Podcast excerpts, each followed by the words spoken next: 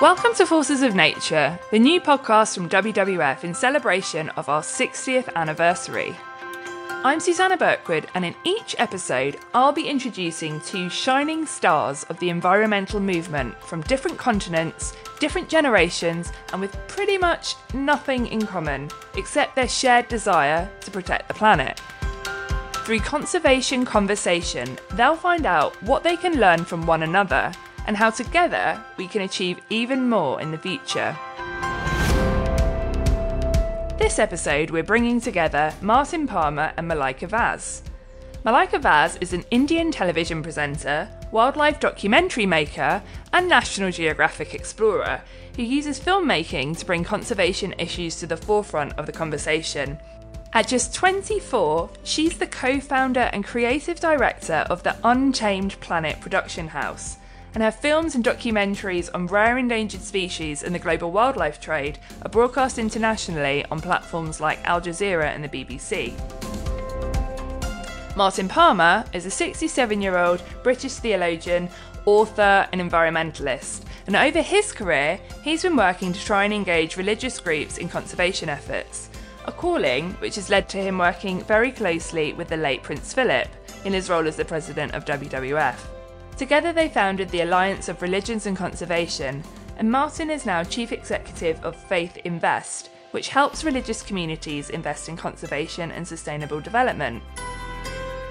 Together, they discuss their different perspectives on the best way to inspire people to act for nature, Prince Philip's approach to conservation and hunting, and the role of religion in protecting the environment. I thought it was a great listen, and I hope you do too. Let's do it. All right. Okay then. Well, Malaika, it's, it's a joy to be in touch with you. And I've, having read your CV, I presume you left school at 10. because there is absolutely no way you could possibly have done what you've done if you didn't. Not at all. But I am so excited to be talking to you as well, Martin. I've been reading about your work for many years now, and you are such an inspiration. Oh, well, I'm very touched. I'm very touched indeed. That that's very kind. But tell me, I mean, what got you started? What what was the trigger for all this? What is so wonderful is you you are so delighted and excited by the work on on environment. You, you're not a doom and gloomer. You're somebody who gets out there and finds the stories and goes on adventures and actually sees what's happening. What was the genesis of that? I guess I was a bit of a feral kid growing up. I was always playing with snakes in my backyard, diving at the beach right next to my house and looking for different kinds of coral and anemone and clownfish and rescuing all kinds of wildlife and rehabilitating them. And I always was so in love with the natural world and with everything around me. And all that I wanted was to be able to find a way to keep doing that, just keep being outdoors. And wildlife filmmaking was my way. I guess that was my, you know, introduction into the industry and into the field of wildlife filmmaking. But when I got started, what I realized was that media could be a really powerful catalyst for change, and the stories that we tell influence the decisions we make as a species. And I think that we don't have enough people telling stories of real conservation issues because for the longest time, we've told stories about beautiful places and beautiful wildlife, but we haven't talked so much about the challenges that that wildlife faces, and more importantly, about the communities that live alongside that wildlife. So I really came into it from the standpoint of we need to start telling stories about the way in humans interact with the natural world and the way humans are having a very very strong footprint on the natural world. And i think you know my first television series that i worked on with discovery channel was about endangered species about species like king cobras and tigers and himalayan bears. And these are all really fierce animals. But even the most formidable predators today are struggling to survive. They're struggling to really just you know stay away from the brink of extinction. And when we can do that as a species you realize that we're in trouble. And but also if we could do that we could also get them away from that brink. We could also go back to a sense of normalcy to a world where we have more biodiversity and a wilder world really. Mm. you you use the word story a lot which i love because one of my problems with a, great deal of conventional environmentalism is that it thinks that if you bombard people with data and, and, and information, you will change their hearts and minds. Whereas you know, obviously, like you, I know that stories are what change people. But I'm interested with the way you, you phrase your story. You talk almost as though you see nature as being something other than us. Is that how you view it? Or is that, in a sense, the kind of way you've had to sort of talk about what sounds to me like a much more relational sense of being part of nature? What, what, what is it? Are we all part of nature, or are we to some extent set apart? Which is it for you? I think that we're stewards of the planet, really. I mean, we are a part of nature, but in the last, you know, thousands and thousands and millions of years, we've really proved that humans are some of the most intelligent species out there. And therefore, we have amassed this power in the hierarchy of the natural world. And therefore, even though we are a part of nature, we have a bigger responsibility. We have the only, I guess, we're the only species with the responsibility to protect other species. And so often we mess that up. But I do think that, you know, in the way we tell stories, we should be very cognizant of the fact that we live in a planet that we do not own. We do not have complete ownership of this planet, but we do have this power right now, this inherent power as one of the most dominant species. And we really have to leverage that to protect the natural world. I'm interested you use the word stewardship. That is very much a concept that comes from the Abrahamic faith, Judaism, Christianity, and Islam. It's not a notion that uh, is to be found amongst the Taoists, the Buddhists, the Hindus, uh, Jains, Sikhs, etc. Uh, you're right. At one level, we have this power the question, therefore, is what language do we use about that power? What story do we tell about ourselves to be more of service to the rest of nature? And that's the image that is coming out of many faiths, is either that we are here to be the servants of the divine and of nature, creation, whatever word you want to use, um, and that we have therefore the power, but we have also an enormous responsibility, but it does not carry with it the right to decide what survives and what does not survive. Does that work for you as a notion? The notion that we are here to be the servants of the divine and the servants uh, of the rest of creation? So I think that even though I do connect with nature on a very equal level, I do not think that I'm above nature in any way. My opinions about conservation and the way that we can actually create conservation change are slightly different. I'd say that we have to recognize the fact that humans have this inherent power right now, and we've created this power for ourselves. But what happens here is that we actually can change things around for different kinds of species. If we see ourselves as, you know, servants of the natural world, I do not think that we will feel a responsibility to actually go out there and say protect rivers or protect mountains or protect wildlife. But if we see ourselves as a species that has a very sizable footprint but also has the potential for positive impact, I think we can make a better difference. And on that note, I think that, you know, the way we tell stories has changed. The way I approach this has changed in the last couple of years as well. I do think that when we talk about how the environment is beneficial to us, people are more likely to actually come on board. If you talk about the intrinsic beauty of the natural world, and the fact that it is inherently inherently necessary for the natural world to be protected.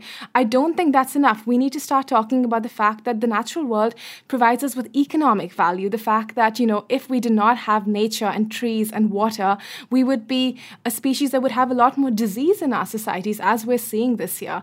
And when we start talking about the benefits that nature provides to society and to humans on an individual level i think that we're at the point where that kind of storytelling will create more of an impact what are your thoughts on this? I think I, fund, I, I think I fundamentally disagree with you because I think that is a utilitarian approach towards nature. It, it basically says if it's useful, we keep it. Uh, if it isn't useful, there isn't any particular need to keep it. So the ecosystem deliverables argument uh, argues that you should preserve the Amazon, for example, because it absorbs CO2, not because it's the habitat for something like 40 or 50% of the world's species that have existed for millions of years and should be allowed to continue to exist. They have may have no economic value to us, but does that give us the right to decide that they're less important because they're not useful to us? I think it's a very slippery path to go down. Very slippery path. I, I agree with you on some level there. I think that, you know, with parts of it, I mean, we have to tell different kinds of stories. There cannot be a single narrative. Quite agree. I think your style of storytelling is really important because it is talking about how there are amazing animals out there and there are amazing places out there that require protection. And it's because they've always existed, not because they're useful to human beings. But I also think that for the longest time, that's been talked about. I've heard this since I was a little girl, but that hasn't always worked. People don't really care after a point. We're so busy with our lives in bigger cities and we're consumed with, you know, our jobs and work that unless we realize that we can actually protect the natural world and also protect ourselves in that process, I don't think that governments and industries and individuals are going to make tangible differences in their lives and changes in their lives. Martin, what I find really inspiring and exciting about the work that you do is that you have a pretty innovative approach. I don't know too many people who think about religion and spirituality as an end to conservation, and they don't really marry these two disciplines together. But you seem to almost feel like they're one. I wanted to know about what really inspired you to begin doing this kind of work, and where did it all begin? Well, that's, that's a very good question. Um, with my parents, to be absolutely honest, um, my mother was a passionate conservationist, uh, you know, from her childhood, really. And we grew up on a very desolate, modern housing estate, working class housing estate on the outskirts of a, of a lovely old city, Bristol. And there was nothing there. Everything had been destroyed. There were no trees, uh, there was nothing, there was no nature at all. And my mother set about planting a forest. Oh, wow. Planting a wood and it was smashed up, it was beaten up, it was ripped up regularly by vandals, but she kept going, she kept going. So when WWF was founded in 1961, and I was eight years old, um, my mother immediately insisted that I set up a panda club in my primary school, um, which was one of the first things that WWF did, and she was one of the very first sort of members of WWF. And I, I was appalled. I mean, you know, you, you don't really want to stand out in school as somebody who's kind of got a cause, do you? I mean, I suspect you did, but I, I was embarrassed by all this. So in the end, the only thing that swayed me was that WW offered a really nice pen if you set up a panda club. So I set up a panda club for materialistic reasons, which is slightly troubling. I love that. um, but my father was a vicar. He was a priest, Anglican priest, and he was one of the most wonderful people I've I ever had the opportunity of knowing. Uh, he just knew that God was love, and that was it. And in a sense, I grew up with my mother, who was an atheist to all intents and purposes. Um, anyway, she kind of went to church because she was married to the vicar, um, but she was deeply skeptical about religion, but passionate about nature. And my father, who was passionate about the love of God and saw it in everything around. So, in a sense, those two flowed together for me. And um, what happened was that uh, I set up the first ever multi faith uh, education centre in Great Britain um, in the late 70s. And we were in the inner city, in a really depressed area of inner city Manchester. And we began to work with local faith communities, big Chinese community there, big Jewish community, big Muslim community, the churches and so forth. And we began to, to look at how those communities looked at the physical environment uh, the river that ran through, which was incredibly polluted, the, the, noise, the smell, the dirt, the pollution, and so forth.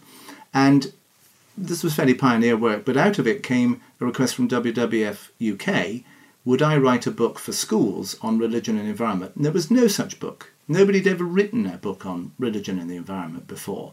But for me, it kind of it brought my worlds together. And then most extraordinary thing of all was that Prince Philip, who was then the international president of WWF, read the book and uh, announced to the absolute consternation of WWF International at the board meeting that their 25th anniversary in 1986 was going to be on the theme of religion. he said, Look, if it was just information that was going to save the planet, we'd be doing it by now. We're not. We are not touching hearts and minds. And the only things that have effectively touched hearts and minds throughout history have been the arts and religion. And in many places, they've been the same thing. And you're an artist. You're an artist. D- does that ring true to you? Absolutely, because I think that for the longest time we've had so much information out there, and that data is really important. I think that without that data, we couldn't actually move the needle on things in a policy format. But to even get to that policy standpoint, to even think that things are worthy of getting policy protection, we need to actually move people's hearts in that direction. And I think that art, music, movies, good books, sometimes even a really, really good picture can actually make a huge difference. But, you know, going back to what you were saying about Prince Philip, I think he's an absolute legend. I mean, I've traveled to different parts of the world and heard about his impact in very, very, very remote corners. But I was just wondering, what would it, what was it like working with Prince Philip on environmental issues? Because from what I know, and this is a bit controversial, but I think that he had some very apparent contradictions in his love for conservation. For example, the year that he became the president of the WWF was the same year that he was in Ranthambore, a forest that I love so deeply, in the forest that I filmed in a lot, um, hunting an eight-foot tiger with local Rajasthani Maharajas. How did those things balance out?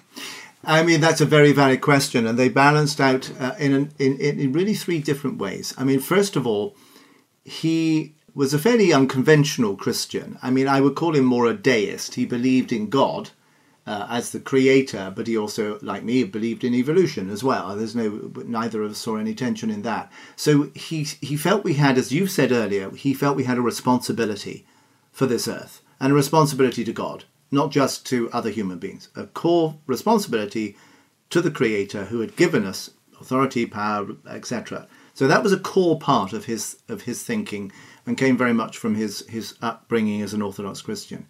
The second part of his conservation, ironically, comes from being a hunter, but I'll come to the tiger in a minute.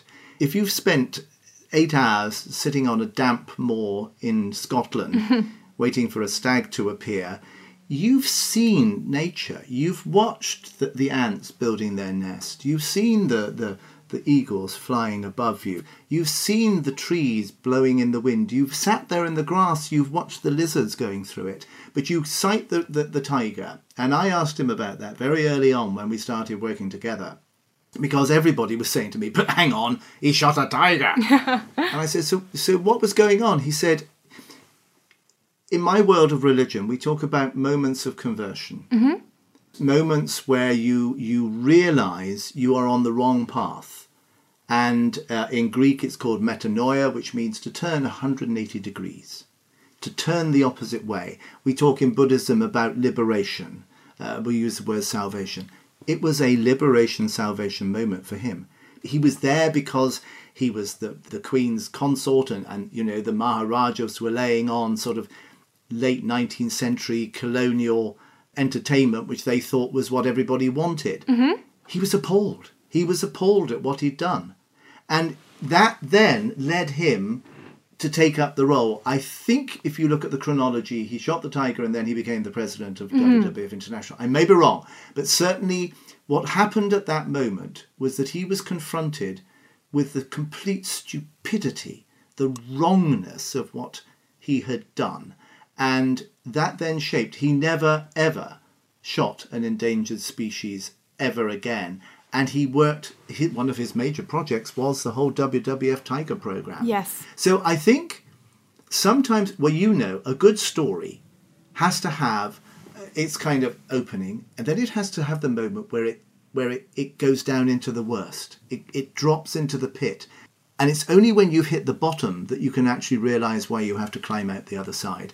For him, that was a spiritual and ecological moment of conversion. Now, I'm not recommending that everybody go out and shoot a tiger in order that they can be converted, but I do think that every one of us probably has to have a moment where the theory of we should be protecting the environment becomes a personal reality. At that moment, that happened for him. Absolutely. And you know what I love about that is that this story of Prince Philip is incredibly relevant today. We are dealing with the social media concept of the perfect conservationist or the perfect activist.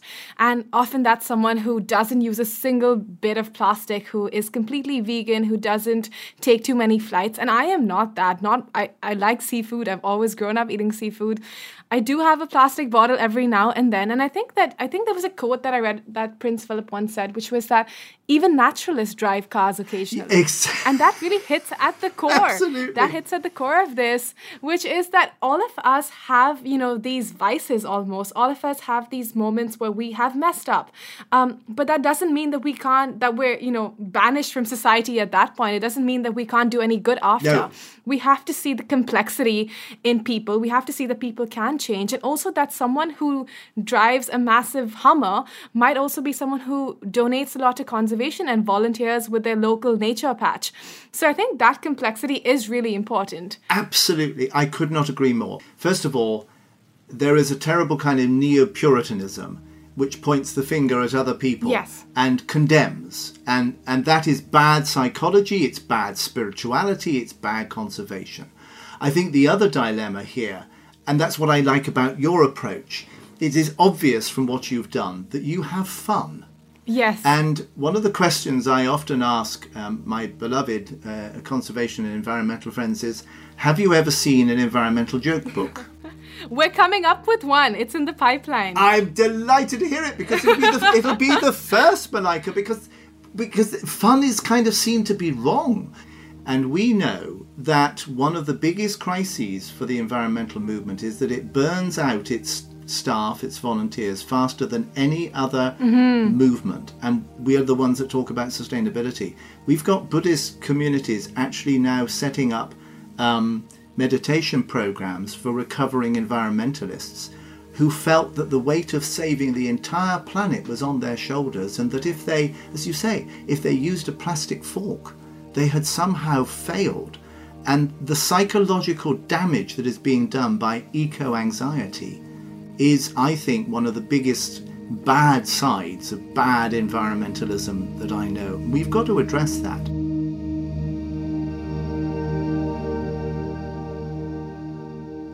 Sorry, Martin, have you been doing this for 60 years now? It feels a bit like yeah. Well, no, actually, I have. That's a very good point. I'm, I shall be 68 this year, and I founded a panda club when, when I was eight years old. Good God, yes, it. oh, wow.